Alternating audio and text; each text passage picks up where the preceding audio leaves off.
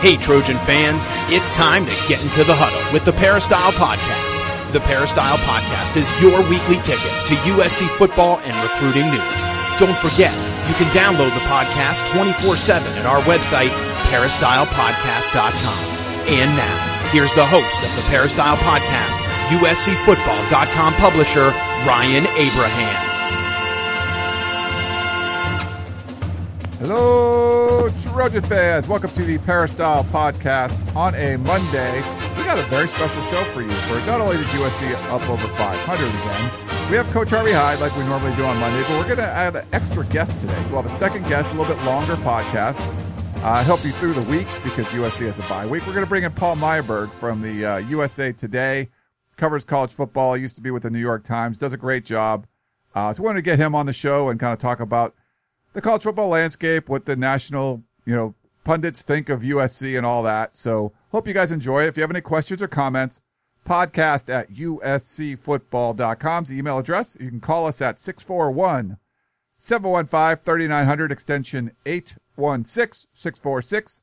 Or you can go to our website, peristylepodcast.com. We got all the information on how to get a hold of us there. You can even leave, leave a voicemail right from your computer or your mobile device, uh, on our website, peristylepodcast.com.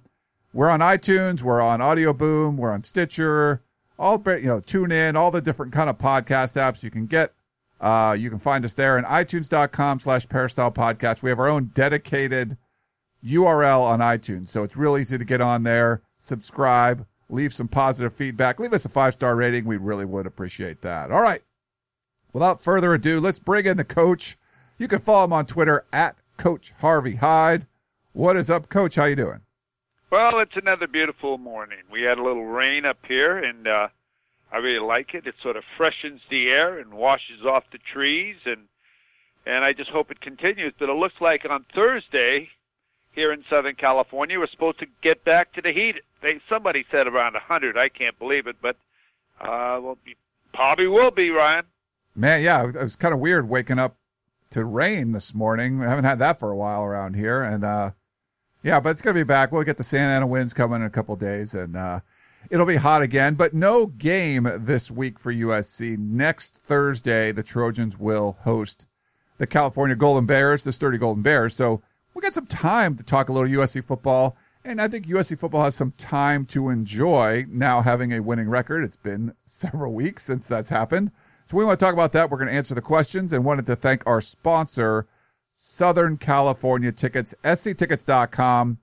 Hey guys, the Dodgers are going to be in town with the hosting the Cubs in LA for next three days, Tuesday, Wednesday, Thursday. If you want to go to any of those games, you go to sctickets.com. They can help you out. You want to go to the Thursday USC Cal game next week. Of course, you can go there as well. So lots of different options for you if you want to get tickets, not just in LA, but across the country, sctickets.com. They've helped us for years, sponsored us for years. And if you need tickets, uh, check them out. I think I'm going to the game on Thursday now, coach. Uh, the Cubbies and the Dodgers. So that should be a good one. I was a little worried. I didn't know if it was going to be a sweep one way or the other, but now it's tied one to one. So we definitely have a Thursday game. Well, I think it's awesome. I think it's great for LA to have a winning team and, uh, sort of picks up the slack here right now as far as the Lakers. And I think it's great. The Clippers are doing well. They should rebuild and, uh, of course, the Rams had a tough trip back to Detroit. Now they're off to London. So uh, we'll see what happens with the NFL in town. And of course, we've got the Ducks starting, and we've got the Kings starting. Hey, we got a lot of things happening in Southern California, Ryan. Yeah, it's uh, that's why a lot of people live here. We got a lot of stuff going on, and uh, it's not just USC football, but that's why we're here. We're here to talk some USC football, and the Trojans took care of the pretty much hapless uh, Arizona Wildcats 48-14 over the weekend and uh, winning three in a row. First road win for Clay Helton coach. Um, you know, as the permanent head coach that USC hadn't, you know, been had oh, I think 0 for 6 on road or neutral site games.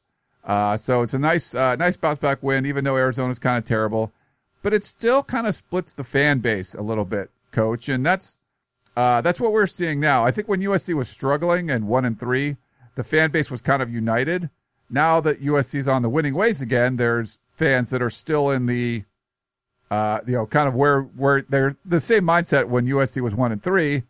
Uh, and then there's other fans that are like, Hey, you know, we've turned it around. Everything's getting better. Um, so I think some of the questions have to deal with that, coach. I'm going to jump into the first one. Uh, from Clay, this is from Clay in Seattle, who says not quite international. Uh, it's very close though. He's very close to the Canadian border up there. But he says, Hey, Ryan and team, does it appear that SC is getting better or is it just the quality of the opposition? I'm hoping for the former and a big day when the, when the Trojans come Seattle way. Uh, where do you see the need for the most improvement over the next two games in order to beat the Huskies? That's Clay in Seattle, coach. Well, I think it's a combination of both. I, I sincerely feel the Trojans are getting better. They're starting to know each other. They're starting to get a, a rotation, a little bit of a rhythm. The coaching staff is understanding the personnel. They're starting to do things that this team can do. And they all of a sudden discovered a guy that's going to save everybody's job in Sam Darnold. I mean, he is just a phenomenal player. He's a playmaker. He's a great leader. He does everything that you need on your football team. He really is. So I think that obviously is going to make you a better football team. You're you're competing harder, and I don't think the team ever uh, let up. I think the team has always played hard. The players have bought in. They play hard on offensively and defensively, and and uh, and I think that, that now when they get themselves in the proper positions and they run the proper routes and the proper blocking schemes and the proper formations and and the uh, things that you have to adapt to on offensively and defensively to defeat uh, defeat your opponent, uh, you you become a better football team. And I think that this is something that they've learned to do. It's something I'm ha- I'm sorry to say you had to learn about to do this. You you should have this in place at the beginning of the season when you start the football season, but you've seen them get better and better and better each week. And Arizona wasn't a great football team. It's a it's a it's a Pac-12 team, but they're not playing at a good rate. They've they're down to the third quarterback and went to the fourth quarterback, but they played hard. They did their best to try to compete, and they just weren't good enough. I've I've always said that the USC roster is the best roster in the conference. It's just putting them in a position where they can demonstrate their athletic ability and let them do it. Let them play. And I think that Arizona State's a pretty good football team, but they're not what they have been. Let's face it, they're not what they've had been. And Colorado is a team that's better than what it has been. So it isn't like a team that's going to go to the Rose Bowl. I don't think. Maybe it will. But I'm not going to put a hex on them on that. But it was a nice victory for USC in the Coliseum. Utah, I would say Utah is a team that is a good team, coached well, but isn't the team it was a year ago. They don't have a Booker. They don't have that type of defense they had or the offensive line they had. And uh, going back the week, you know, Stanford. Let's take Stanford. Stanford has proven that they're not the same team. They're a very intelligent team. They're a team that doesn't beat itself. And I think today's USC team would have beaten Stanford. Uh, not that Stanford didn't play well against Notre Dame, but how good is Notre Dame? They're a beatable team by USC. USC should beat Notre Dame. So you know when you go, but now one team, the first game of the your Utah State will assume that that was a win.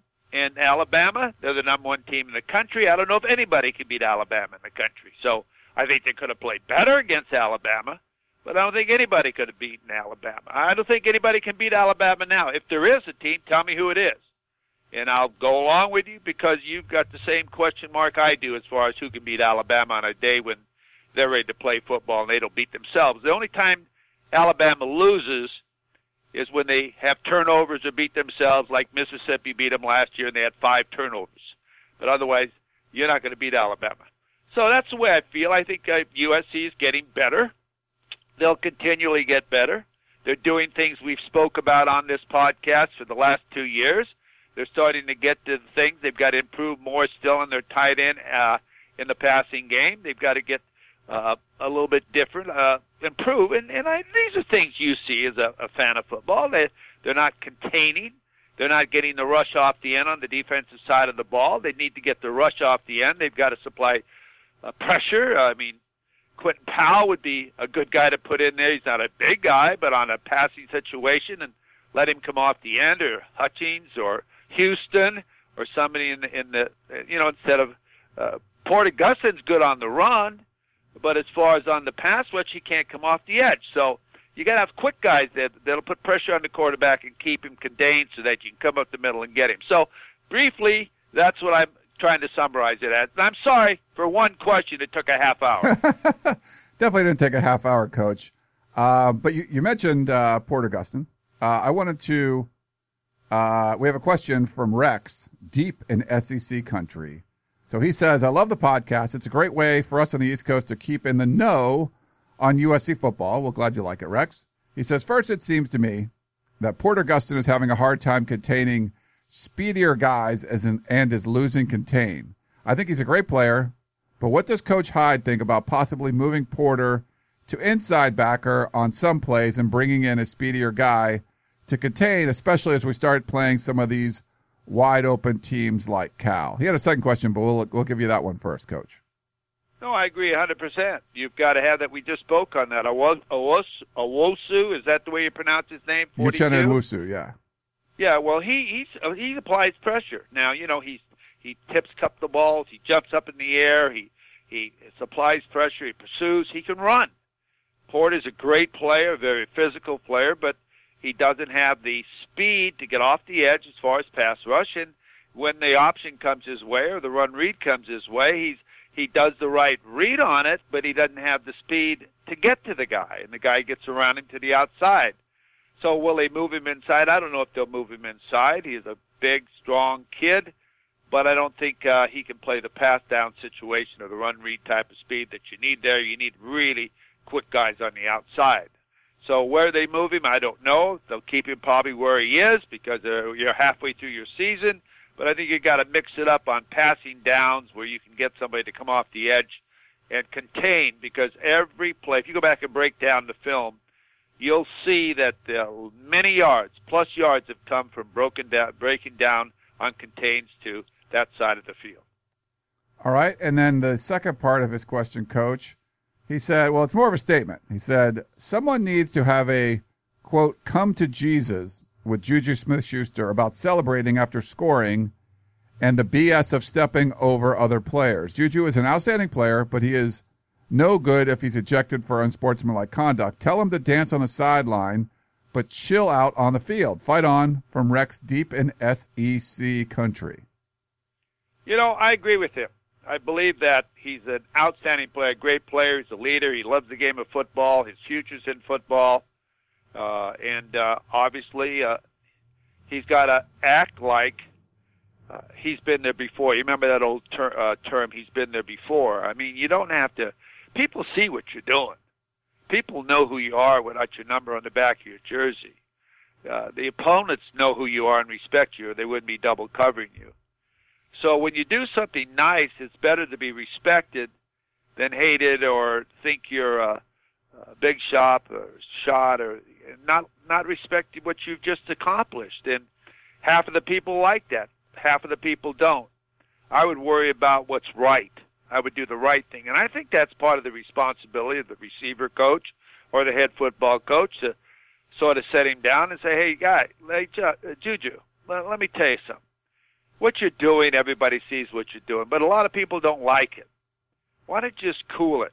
Hand the ball to the official, go back, jump up, get with that, that chest bump or whatever those guys are doing, celebrate, get off the field, let the defense get on there, the PA team get it, PAT team get out there. I agree 100%. There's a part what it goes on. It, it's been going on, okay, and it was worse before. And and you, you can't allow it in practice. You can't allow it all the time, but it becomes a habit, and sometimes you don't even realize you're doing it but it's something you've got to cool and you can't allow it to happen. If you watch Alabama play or these teams that are great football teams, you tell me if if uh, if they're jumping around like that and doing it. Yeah, they're excited they scored. They're excited they're winning, but they do it as a team, not an individual. And I think that's what uh, Juju has to learn to do. And and if someone's listening or coach listening, you're not disciplining him. You're doing him a favor. You're really doing him a favor. You're saying, hey, have a sit down talk with him. And I understand exactly what you're saying. We have a question from the G coach. He said, Greetings, guys. This question is for Coach Hyde. We've seen improvement in all phases of the Trojans game, but it's been against less talented teams or teams with a depleted roster. As the head coach, What do you do in order to keep this team focused on fixing the little things that will allow them to play error free football and by extension will allow them to beat the teams they're not supposed to beat, specifically Washington? Love Coach Hyde. Uh, great job, Ryan, and everybody. The G. Well, thank you. And the, the first thing I always start with is myself. As a head football coach, I start with myself. It's not always correcting someone else's. What can I do better? What can we do better as a coaching staff? If it's getting advice on the outside, if it's bringing a consultant in, if it's sitting down with somebody that says, you've watched this play, here's our first, during a bye week too, this is a great time to do that. What tendencies do we have? What do you think? What have you seen? What can we add to what we're already doing? Why isn't this play working? What should we counter it with? What do you think? All this and that. It starts with yourself as a head football coach. Sure, I understand you've got recruiting and things to do, but you've got a possibility of hoping you can win nine football games this year. And you can't think about Washington yet. You know, to get to Washington to make it mean something, you've got four wins. You got to get the fifth win first. Then you got to get the sixth win and a seventh win and so on to be able to possibly go nine and three and salvage a great season. Now, not a great season, but a season you can go back and say, if we could play those teams again, which you can't do, and it's something to learn so it never happens to you again. This is what we should do. So it starts with the head football coach on how we can get better. Then, of course, the assistant coaches, you discuss that with them too, and what do we need to do, and what do you think we're not doing right? And of course, you start to correct these things. I look at the offense, I look at the defense myself. I I used to watch a television version of the game and then all the breakdowns that they give you and listen to what people that are broadcasting the game are saying too. But these guys observe too and study the game and have their opinions and sometimes their opinions are good. Sometimes you're too close to the game to really know what other people are thinking and saying. Now, obviously, you read the newspapers and you see what they're saying, but sometimes you say, oh, they don't know what they're talking about. Okay? Uh, so yeah, you do that, and then you go back and and like we're talking about during this podcast, the containing portion of the defense. How can we fix that? How can we uh, fix uh, Marshall from getting get, or having more confidence so he didn't get as many pass interference penalties? Uh, how can we uh, uh, on the offensive side? I, I noticed they've done this, and let's talk about that. They're running more from the single eye or the pistol offense, where the backs are having a greater vision of the field now. We've talked about that, Ryan. How many years have I talked about running laterally? And we've got to be able to uh, say uh, we've got to continue using Sam Darnold, whether, you know, we're taking a chance with him running or not. But if we're going to get better, we've got to hold the defense on the backside. And maybe on the backside, we shouldn't use Sam Darnold as much. But what can we run to come back to the backside, off the pistol, off the eye, or uh, or certain type of plays, counter plays, or fullback plays up the middle, or maybe we should run. Uh, and how can we can improve our pass blocking when uh, justice isn't playing, and, and all of these different type of questions. Or uh, let me mention, I think the offensive line improved as far as Damien Mama being able to pull up the hole and and find the linebacker to block, or pick up the loose guy and play on the second level. You, you, you look at all of these things to how you got to get better to beat a good team such as the University of Washington, and you look forward to it. But you can't look there that far ahead. You got to look now because you've got a game against Cal, and you got to be able to beat Cal. But all these pieces work as far as getting ready to beat Washington. So you know, it's it's a great process. It's a great challenge. I think Washington is a great football team. They're really coached well. I've got them high in my poll. In fact, in my personal poll, I've got them fourth.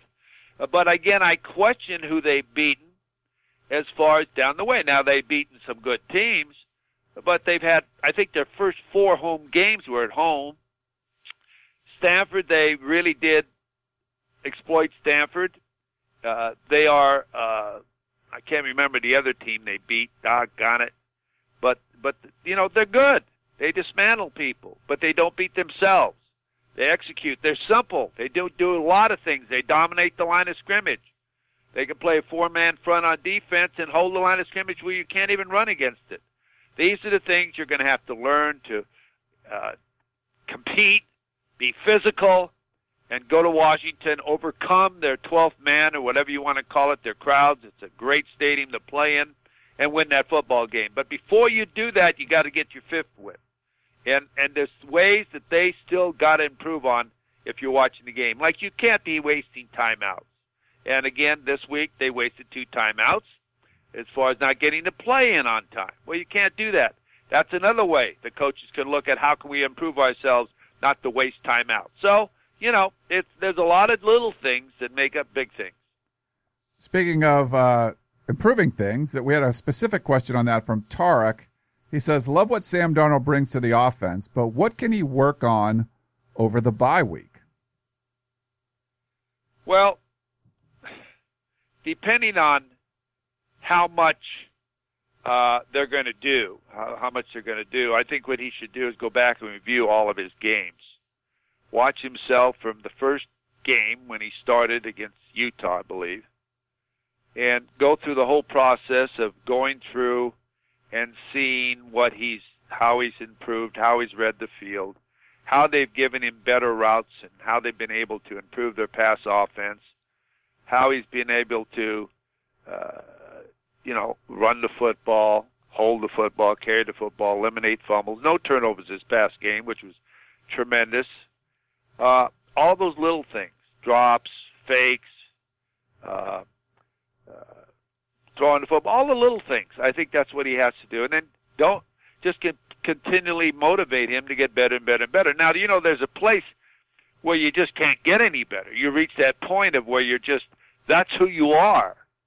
So you don't try to put pressure on him. You just let him play free. And that's why I think he started off as such a great live, uh, player in his first game. He didn't have pressure on him. Max Brown had pressure on him the whole time. Pressure on him the entire spring, the entire fall. The whole time he had pressure on him that if I don't do everything right, everything right, everything right, I'm not going to start. Not going to start. He really didn't have the same let go free feeling. Like let me get it done. Let me play football. But again, I think they also have to keep Max in the mix too. You saw him come in the game and and play against Arizona, and I don't know if he's playing with all the enthusiasm in the world. He's got a different personality than Sam, but I think you've got to keep him handy because if you're on the verge now of having a great season, you know, I, I don't want to say or put this in anybody's mind, but Sam might need to sit out a series, or he might miss a quarter well, you've got to have somebody come in and maintain the confidence of the team that you're going to win this football game. It isn't going to be, oh no. It's got to be, oh yes, we're just as good. So I think that part of it too has got to be really uh, taken care of. Uh, we have a question. Nick from Cyprus, coach. He says, Hey, it's Nick from Cyprus. So that's what I just said. he said, Hello. Since we got a bye week, I'm curious what areas do you improve on in practice for the team if you're the head coach? They have the uh, they have taken your advice in using the tight end, playing better defense, and running the ball. Thanks for what you do. So it's kind of along the lines of what we were just talking about, Coach. But in, in practice specifically, is there, is there stuff you kind of do uh, during the bye weeks?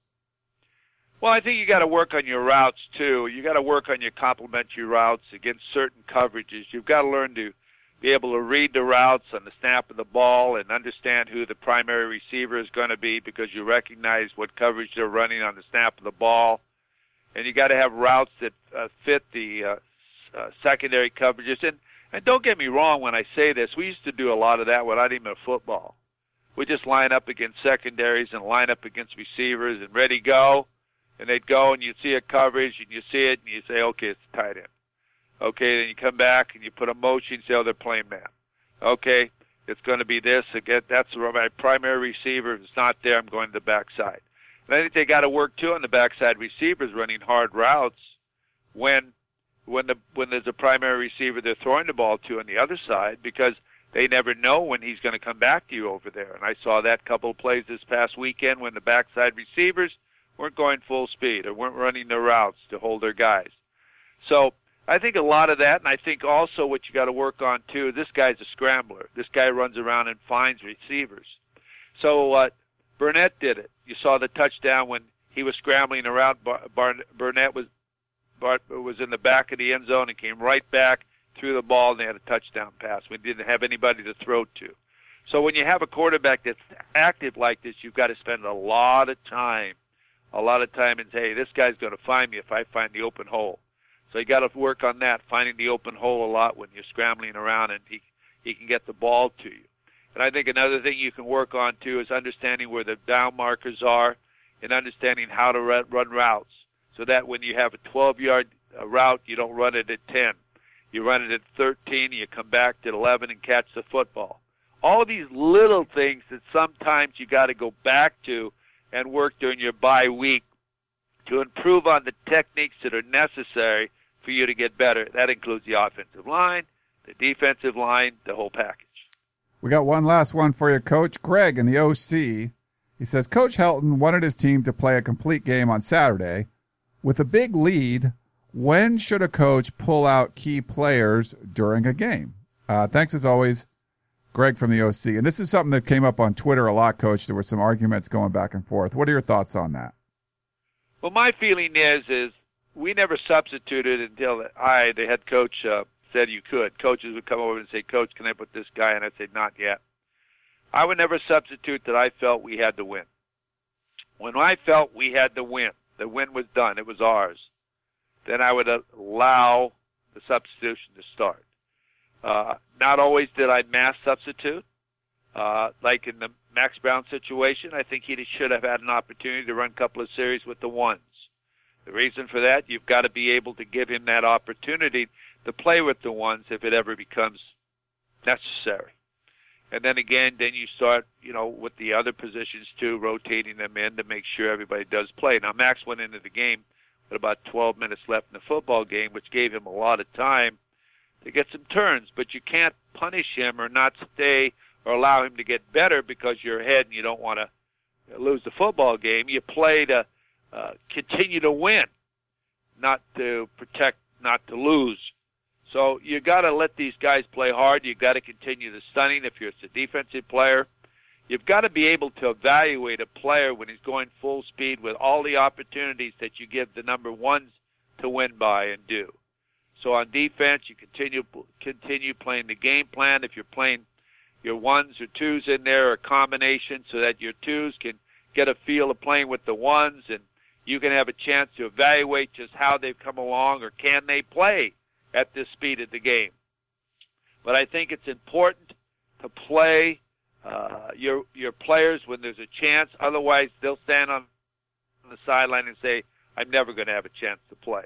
But again, the win comes first. We don't jeopardize the win until we feel it's a, a victory for us, and then we go on and we try to do better. Yeah, coach, and I agree with you with the, the Max Brown stuff, and uh, we get we get some questions on that. I think when my solo podcast, we had some questions where they want to see him get an opportunity to come in there and, and not just hand the ball off. He can do that in practice, throw the football around. So I would like to see that. I think this was, would have been a nice opportunity, uh, to see a little bit more of that here. Um, cause, you know, you want him to be ready. This whole offense, you know, Sam Darnold has made a huge difference, but I think too much is, I mean, the, you're relying on Sam Darnold for a lot.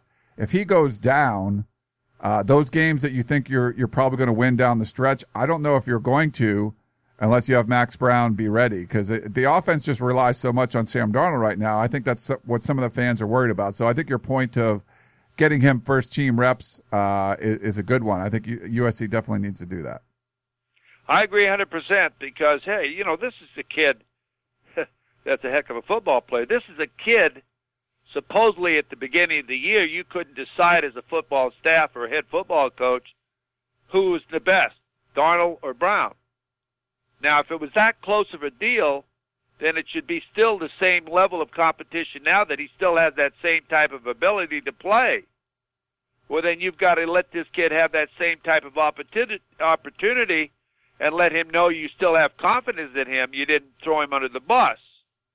And right now, uh, I don't know. I watched him the last game again, and I know you do, and so on. Uh, seems to be like a lost person. I mean, standing there, I don't even know if he was eating sunflower seeds the other day on the sideline or uh, or ice. I couldn't see what it was, but man, get involved in the game. Give him a headset. Let him chart the plays. Let him go right over to Sam Darnold. This is just a repeat I tell you every week, okay? Let him get into the game and know what the game's going. If he needs to go in, he's got to know what the heck you guys have been talking about, the adjustment stuff during the game. So that's just me. Other people have their styles, but that's my style. All right, Coach. Well, great stuff. Thanks again for uh, coming on the show. It's always fun. Thank you very much, Ryan, and thank you all of our listeners out there for being a part of our show. Yes, thank you guys, and uh, thanks to the coach. And we're not done yet. We actually have another guest. So we haven't, we don't usually do this anymore. We usually do a lot of individual podcasts, but thought we'd do kind of a double up with guests on Monday. We're going to Paul Myerberg from USA Today coming up in just a minute. We'll be back in a minute talking to Paul Myerberg, USA Today college football writer. You are listening to the Peristyle Podcast from Los Angeles, California.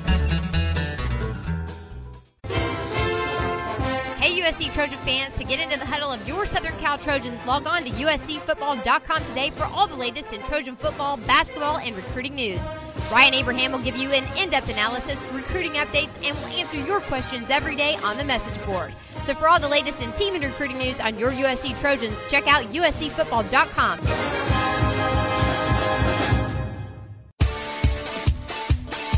It's time to get back to the Peristyle Podcast, presented by USCFootball.com.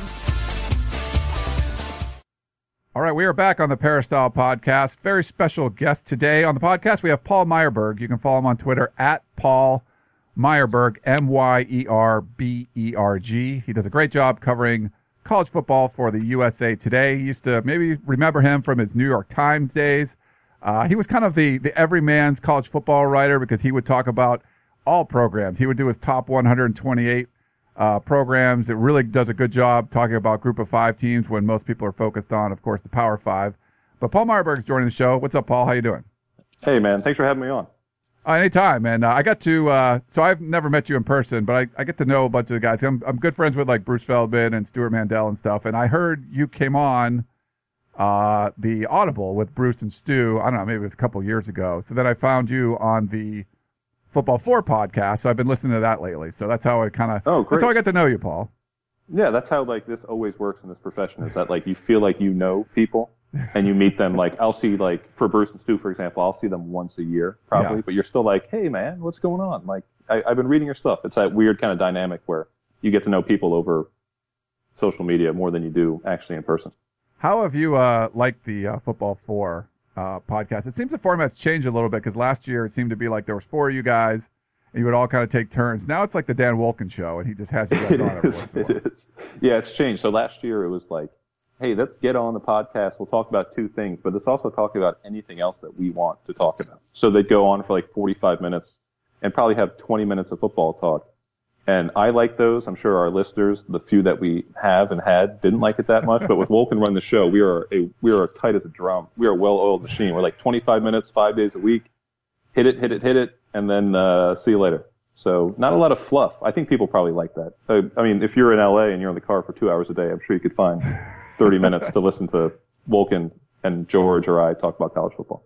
Yeah, for sure. It's uh, it's funny that the whole podcasting thing. I wanted to. I mean, I like to have other podcast hosts uh, on the show. We started ours back in 2008, around the same time like the Solid Verbal guys started theirs, and uh, it was mostly because in LA it's such a professional sports town.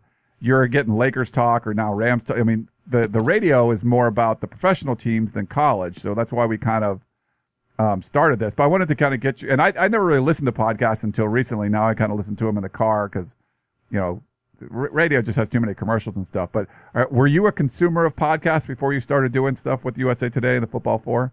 No, it really wasn't. And I've gotten to the point where I really, I really like listening to podcasts for the same reason you mentioned is that I can't stand listening to normal radio anymore. I really can't. Like, I can't listen to like, you know, 100.7 anymore and like get eight minutes of stuff and then four minutes of commercials. I, I'm just like, um, it's like the TV thing. I can't watch ITVO stuff or I watch stuff on Netflix. So I can't, I can't consume advertisements anymore. So I didn't, I really, I didn't really, but I've gotten into it.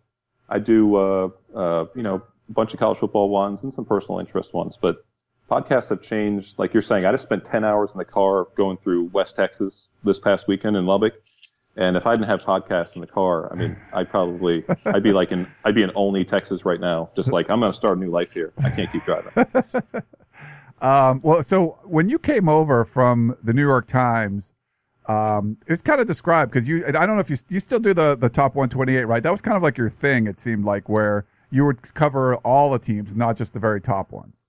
Yeah, like, and I, I remember I did go on Bruce and Stu last, I think it might have been around ACC Media Days last year. So that'd have been June or something, June or July. I remember telling the story about how I kind of got into this business and it started just like finding, and this is, and I, I talked to college kids, whoever reach out to me and, and try to give them some nudges in the right direction. I, I didn't feel like when you're not already working with a big name and you're kind of on the map, you got to find your niche and find ways to cover teams. I always found like everyone's writing about a certain number of teams. Let's try to do something that's a little bit different. Let's look at some other teams. Let's look at all 128 teams. Let's look at every conference. And that's kind of like you're saying, it was the niche and it's the way to get people to read and then to build on that. It was, yeah, it was kind of the building blocks to do the one through 128 and cover all 128 teams, do 128 team previews and give the whole map, you know, instead of just focusing on Pac-12 country, SEC country, Big 12 country, stuff like that. You, uh, used to do, I know you used to do a site to pre-snap read, but I checked it out and it looked like sort of like I think a, it's been turned over to, uh, to Turkish, uh, like you know, uh, adult entertainment. I think is what pre-snap read is at this point. Yeah, um, I, it looked kind of like an Asian Viagra commercial. I thought, but I wasn't sure. Yeah, maybe don't go to that site. Let's just tell people don't go to that site unless you're interested. In which case, I would I would suggest going to pre-snap read for all your Asian uh, medical needs. But uh, don't go to that site. Yeah, I, I couldn't. I remember when I like left when I got to USA Today. I I wasn't able to keep doing it. And I was like, I could pay 500 bucks a year and keep it like as a as like reference material or like a resume, and I was like, I'm not going to do that. So I just gave it up. Okay. Sadly. And you sold it to the Turkish. Uh, I did for two dollars and fifty cents. I got it. I got it appraised, and they're like, this website for all the two years of work, it's worth fifty cents. I said, all right, I'll take it. all right. Well, let's. Uh, well, we wanted to talk about. Of course, we wanted talking talk about college football, but uh, USC first.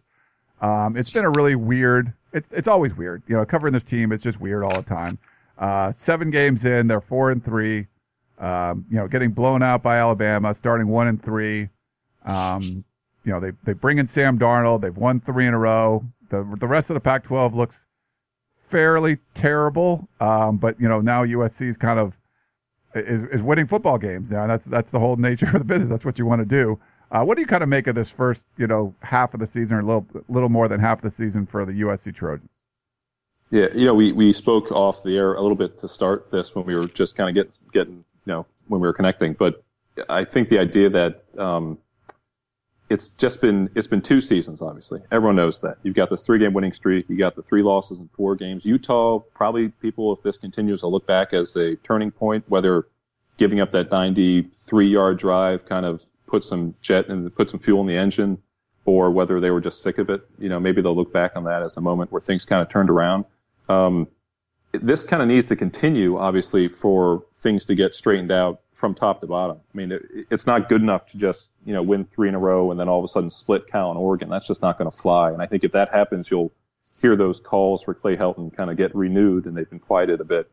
Um, Sam Darnold obviously has injected something into this team and it's whether or not that's because he's offensively what Clay Helton wants from his quarterback. Offensively, as a scheme, that's what they want to be. I think that's obviously the case. But, you know, it's hard for me sitting here right now to say, oh, this is the team that they're supposed to be. You know, it's just hard for me. I don't think we have enough. Arizona State was a good win. Colorado was a good win. Arizona's garbage. But I, I just, I, I'm having a hard time getting on the other side of the fence. I think like a lot of people, I'm still straddling it. I don't know where you stand. I just, I, I'm having a hard time getting fully on board, but clearly if any team in the country needed a three game winning streak, uh, it would be Clay Helton and USC after Utah. Yeah, for sure. And it's hard. And, and, you know, we talked about this offline too. The message boards are, are kind of conflicted. There's the people that just don't want him, Clay Helton to be the head coach. And it doesn't matter what they do short of beating Washington. I, I literally have people on the board telling me, Paul, that like, yeah, does, does Clay have to win out and beat Washington and then go to the Rose Bowl to save his job? And I was like, well, well, well, no, it's his first year really, and Washington's a top five team. But there are games on the, the rest of the games outside of Washington, the four games, Cal, Oregon, um, UCLA, and Notre Dame. They're almost like those are games USC probably doesn't have any business losing, right, Paul? I mean, they're they're just they should win all of those games. Yeah, based on what I've seen, Um, I think Cal's going to be interesting um, simply because I don't think there's any team in the country that's truly going to stop them. I know they're going to. It's possible uh, to force Davis Webb into mistakes, and that's been his mo going back to Tech, uh, Texas Tech. I mean, he was a guy that if you rattled him a little bit um, when he was younger, in particular, that there that he would force the ball, and there'd be situations where if he was under pressure, that he'd make mistakes. Um, it's an interesting game, but other than that, you're totally right. UCLA is, I mean, UCLA is the Pac-12 in miniature to me, right? I mean, UCLA to me before the year started was a top 10 team. I thought they would win the Pac-12. Um, and they're just a total disaster, totally irrelevant. It took them like three weeks, four weeks to become totally and utterly irrelevant. So yeah, I mean, these are all games they should win. And that's ridiculous because, and I have to admit that I was in that group three weeks ago or four weeks ago, um, after Utah. Uh, I was among all the people just writing the obit for USC season and writing the obit for Clay Helton's tenure after four games in his first full season. So I'm as guilty of it as anyone. But at this point, um, you know, I, I just think that you're totally right. These are games they should win. On paper, they should win four of the next five games. They should lose at Washington. Um, I it's shocking to me because it would be a total change of a season from being dead in the water to being potentially the South champs, potentially getting a rematch with Washington to go to the Rose Bowl. And, it, and when you look at the games that they lost, okay, Alabama, everyone loses to Alabama, and it was you know Absolutely. whatever. But Stanford's not very good. Like if I think USC played Stanford like they thought they were Stanford, which they're not. If they a lot uh-huh. of USC fans feel if they played tomorrow, USC would win. And they were beating Utah by 10 or whatever, and then they ended up blowing that like you talked about. I mean, this is a team that could have one loss, which it, it just seems like light years away from the one and three start. Yeah, I mean, yeah, everyone loses to Alabama. Like when teams lose to Alabama, I don't even like, I don't even think you should be upset. Yeah, I don't care if you lose 60 to nothing, 14, 13, you just go home and you're like, let's just not think about this. Let's just go to sleep and we'll wake up on Monday. Everything will be fine. I don't even fret that loss. Utah was winnable. Like Utah was totally winnable. And you're right with Stanford. Um, USC has had. I, I was at the uh, game they won at Stanford the last time they were there. That would have been 2014 and 2015. Obviously, they they always kind of play Stanford at least in the ballpark. Um, if they played tomorrow, I'd probably pick USC to win that game right now, based on the way they've played and the way Stanford has looked. So, you know, it's it's a it's a frustrating team. Like we're saying it like it's a good thing. I don't think that's a good thing. I think that's a frustrating and not a great thing to say that you should have won these games. All you can really say positive is that they lost some games they probably should have won in those two games, specifically Utah, and now they're getting the job done. You know, and that's that's a positive. But you know, I don't. I would hate to think uh, to play that should be six in one game because that's that's a dangerous game. We'll leave that for your message boards. Yeah, uh, that, some people are playing that, but it's you know I think it's a nature of the Pac-12 is just so weird right now. I mean, there's a lot of really good coaches in the Pac-12. I thought they upgraded that uh, for sure, but you're looking at I picked, you know, for the Pac-12 preseason media poll, I picked Stanford and UCLA, and that, that looks terrible right now. That's not, not obviously not happening. Stanford gets a good win against Notre Dame, you know, but they've scored one offensive touchdown in each of their last four games. Uh, the, the game they win is the one when Christian McCaffrey's out, so I don't know what to make of that. But um, it just looks like outside of Washington, even Utah, that's the only other ranked team. You know, they're kind of shaky too. I, what do you make of the Pac-12 right now? Yeah, I remember two two years ago, the year Oregon played Ohio State, talking to people near the end of that season, like right as they're getting into bowl play, maybe November, early November, mid November, talking to people for a story that wrote essentially the Pac-12 might be the best conference in college football. And I think that there were some numbers that backed it up. I mean, you look at the metrics, look how they played a non-conference play. You go back to the previous bowl season, how they played. And I think that was a you could have made a realistic case. I don't know if it was true, but you could at least make the case and not look like an idiot. Um, it's since that point, they reached that point and they didn't build on it. And right as of now, I, I think the Pac-12 is the fourth best Power Five league in the country because obviously SEC. I think ACC is really good. Uh, Big Ten is fantastic, and then you have Pac-12. It's a stunning fall to me, and it's it, it, it's shocking to me that it was not sustainable that they got to a point under Larry Scott where it was competitive as a league nationally, and now it's it's kind of a joke of a league. And, and I'm not like people are laughing at them, but to put them against the SEC or another Power Five league outside the Big 12 is kind of laughable because it's Washington. I mean, Utah's fine. Colorado's a nice story. Washington State still lost to an FCS team. Stanford has been terrible. Oregon obviously is under extreme duress. UCLA is the biggest disappointment in the country. It's disappointing to say the least that at this point in the season, you're at mid-October and your college football playoff hopes hinge on one team because you can't really believe in Utah run the table. One team. And, and that's just not going to fly because every other league has multiple. Pac-12 just has one team. It's shocking to me. Yeah, the uh, the Washington State story is one of the more interesting ones with, you know, two years in a row losing to an FCS team, and people tell me, oh, Eastern Washington's pretty good. You know, Boise State's obviously a good team, but for them to be undefeated in Pac-12 play, and you know, beating the Oregon's and Stanford and stuff like that, but losing to Eastern Washington and losing to Boise State, I mean, that's obviously that doesn't help the Pac-12 at all when when you go out and lose those big out of conference games or or bad out of conference games, and then beat everyone else in the conference. Yeah, can you imagine if like in early December you're at I don't know if it's at Levi Stadium or wherever you're, Levi you're at Stadium. Levi Stadium and it's Washington State USC to decide who goes to the Rose Bowl. Can you imagine? like if you had thought about that in September, people someone would have said you're you're insane. And that's like that's a that's a realistic chance this happens. Yeah. That it's Washington State Apple Cup, Washington State Washington to decide which team uh, represents the North in the Pac-12 title game. I mean, that that just goes to show how crazy this league is.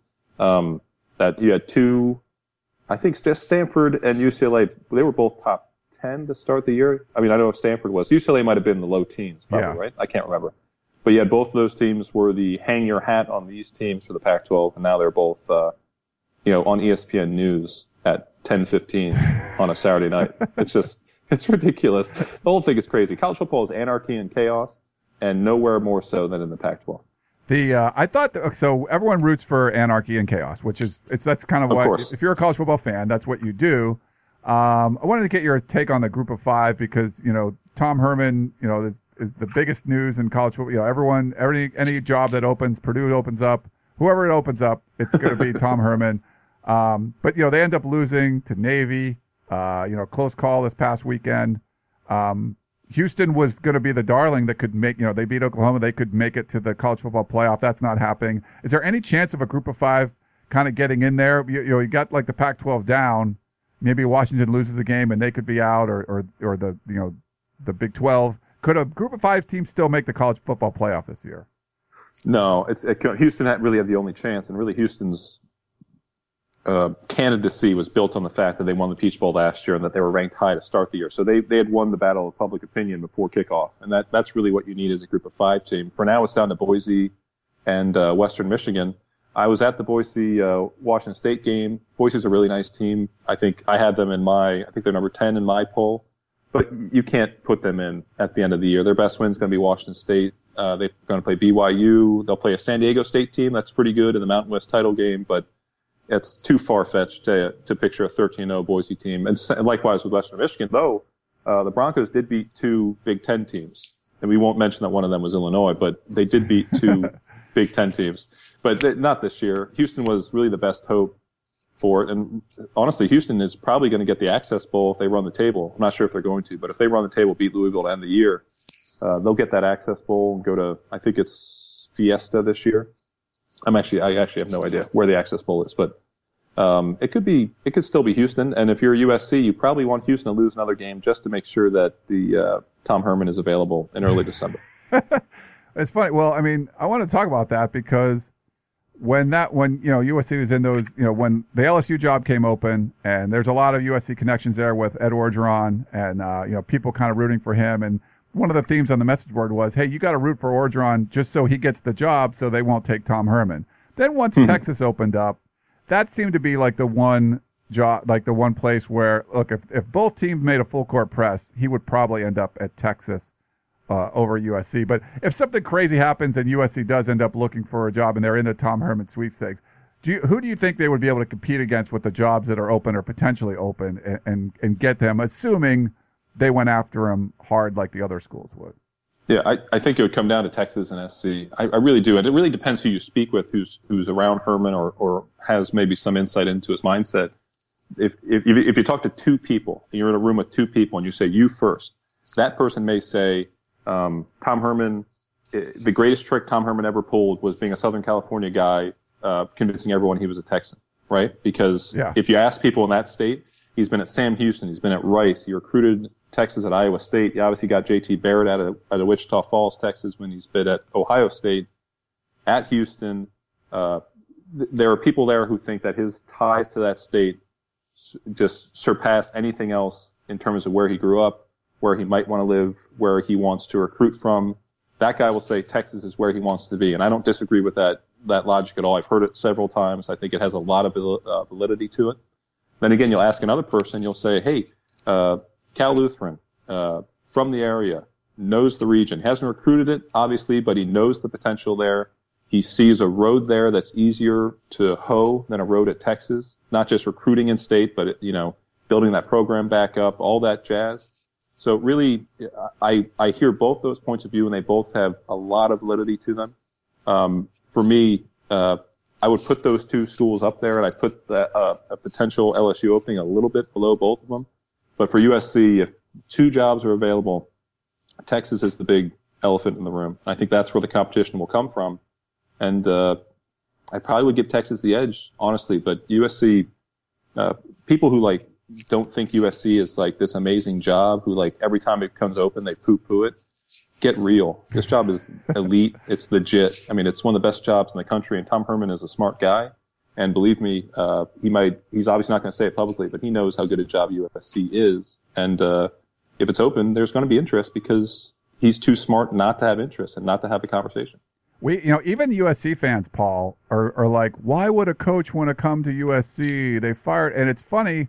It's like, well, and to their credit, the USC administration has not been treating it like it's the greatest job. When you hire, you know, Kiffin, Sark, and Clay Helton, that you're not going out and getting the biggest names out there. You're getting guys that you knew would tell you yes, that you're familiar with already. So in that, you know, in that vein, it's like, yeah, USC's not really treating it like it's a great job. We're, we're assuming that USC realizes, hey, this is a great job. We're going to go try to get the best candidate possible, which is, I think is a big assumption. And then the other one being, it doesn't look like the job's going to be open anymore because they've turned it around and the teams on their schedule aren't very good. Yeah, and that's actually interesting to say that the the fans feel that way.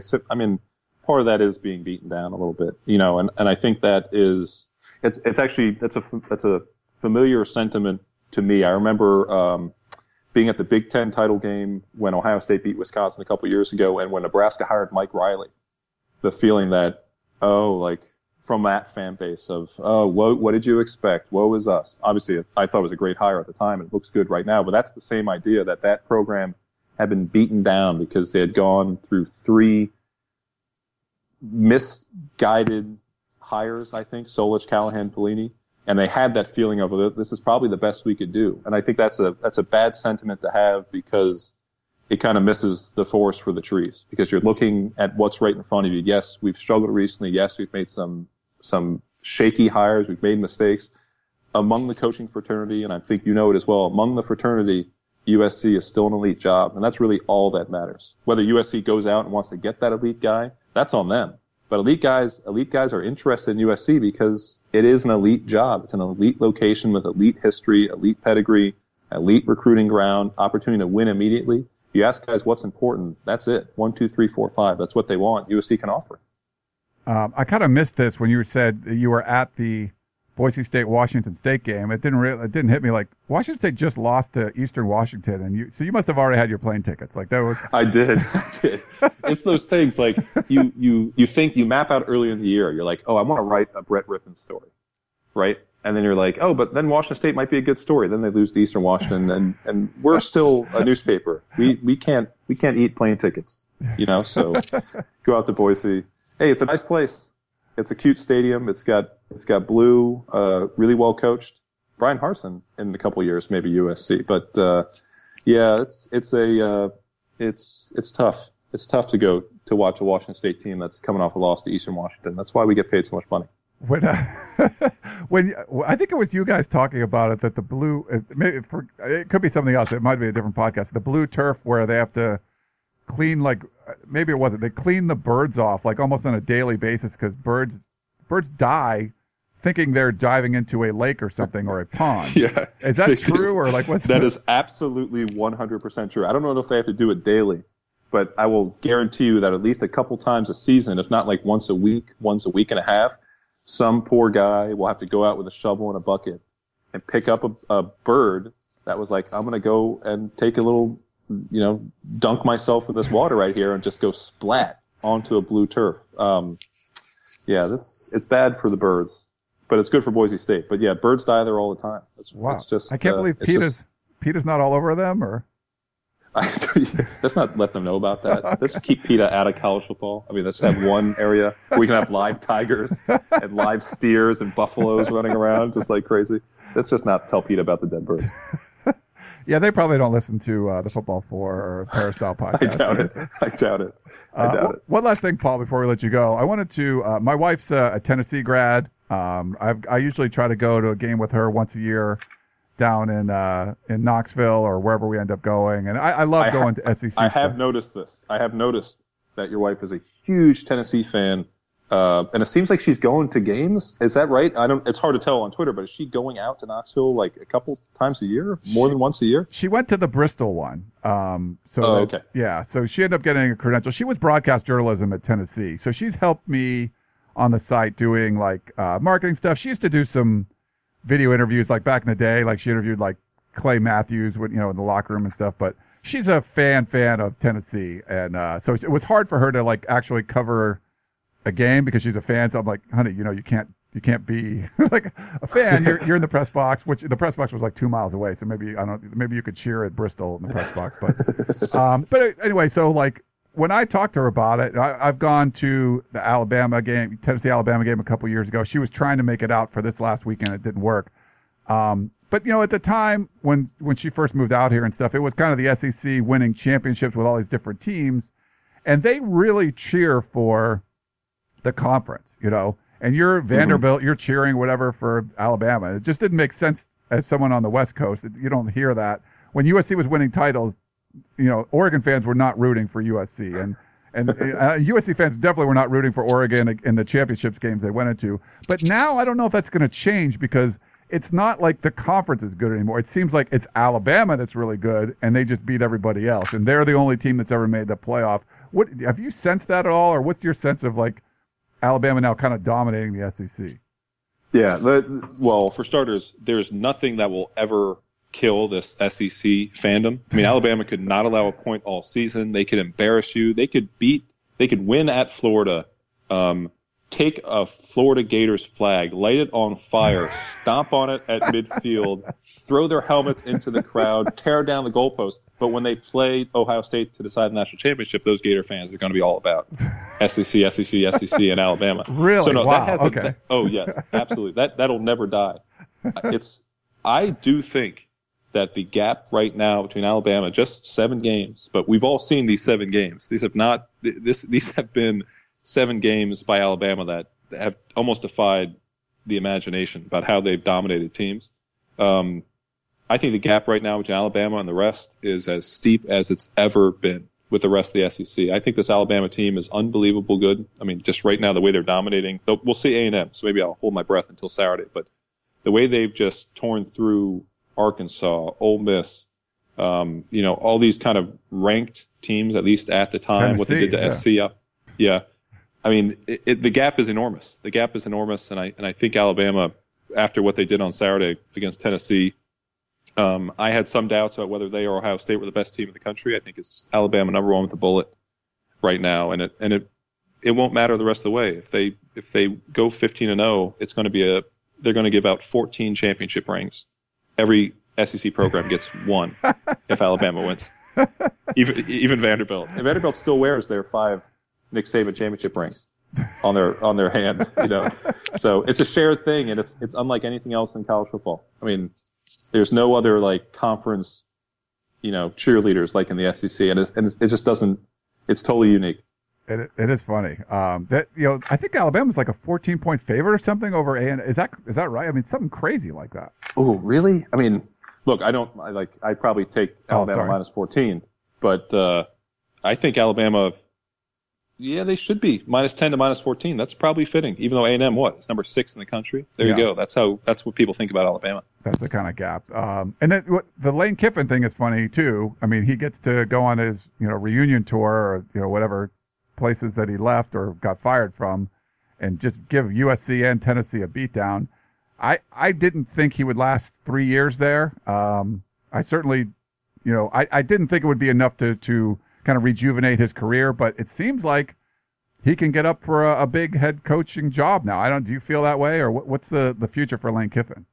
Yeah, I think it's, he's absolutely rehabilitated his image you know, and, and you've met with Lane and you know Lane and, and you know what kind of personality he has. I think it's a matter for him clearly, like if when they open up the Fresno State job, I mean, they're going to, they'd be ecstatic if Lane took that job. And, yeah. and he's got ties there, obviously. And that's a job he could get with his eyes closed. But you were talking about a power five job. I think a lot of it, um, for Kiffin's going to come down to when he sits in a room with whether it's an AD and a president or it's the search firm or whoever is kind of talking on behalf of the university to Lane Kiffin about an opening, whether it's casual or official.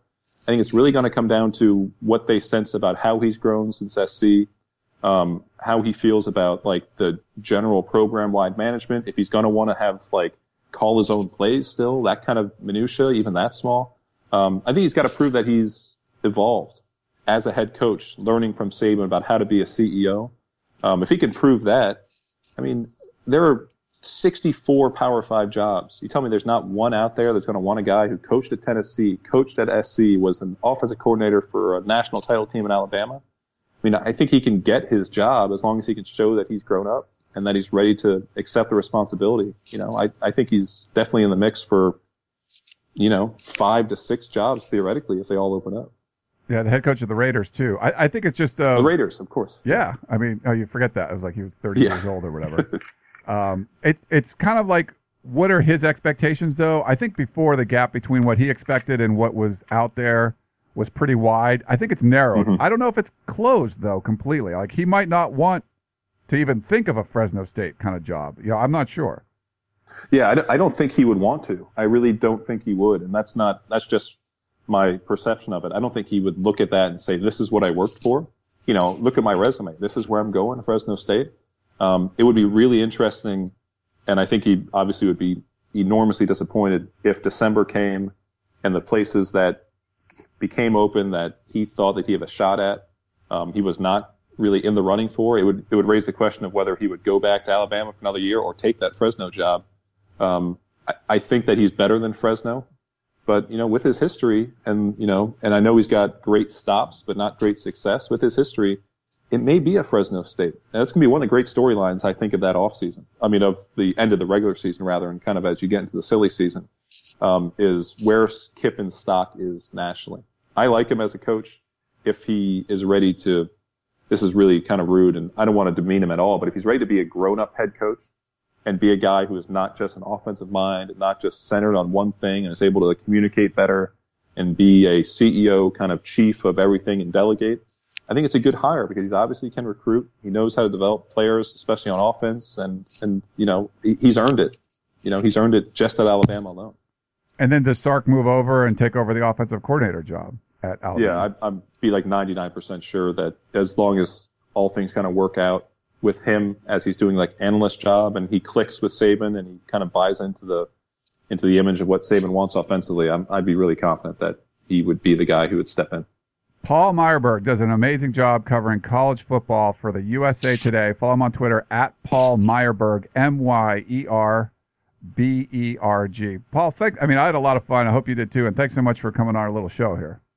Yeah, that was great, Ryan. Let's do it again soon. Best of luck to you guys. And, uh, hopefully it's, you know, hopefully it, it keeps going. Let's just say that. Hopefully yeah. it keeps going. I know you'd want to be like, either be terrible or be great, and there's no middle ground. But hopefully, the uh, Trojans keep going and, and things go well for you guys. Well, thanks so much, Paul. Really appreciate Paul Myerberg, USA Today.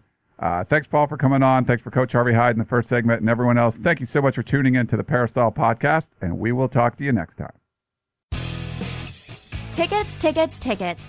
SC Tickets is your concert, sports, and theater ticket source. We have the tickets you need to any event worldwide. Football tickets are now available. Call SC Tickets now at 1 800 888 7287. 1 800 888 7287. That's 1 800 888 7287. Or visit us on the web at sctickets.com. SC Tickets, concert, sports, and theater.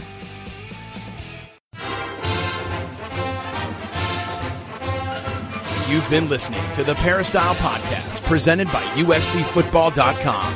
Be sure to tune in next week for the latest news on Trojan football and recruiting. Don't forget, you can automatically download the podcast directly to your smartphone or tablet for free. Just click the iTunes link on peristylepodcast.com or search for Peristyle Podcast at the iTunes Music Store.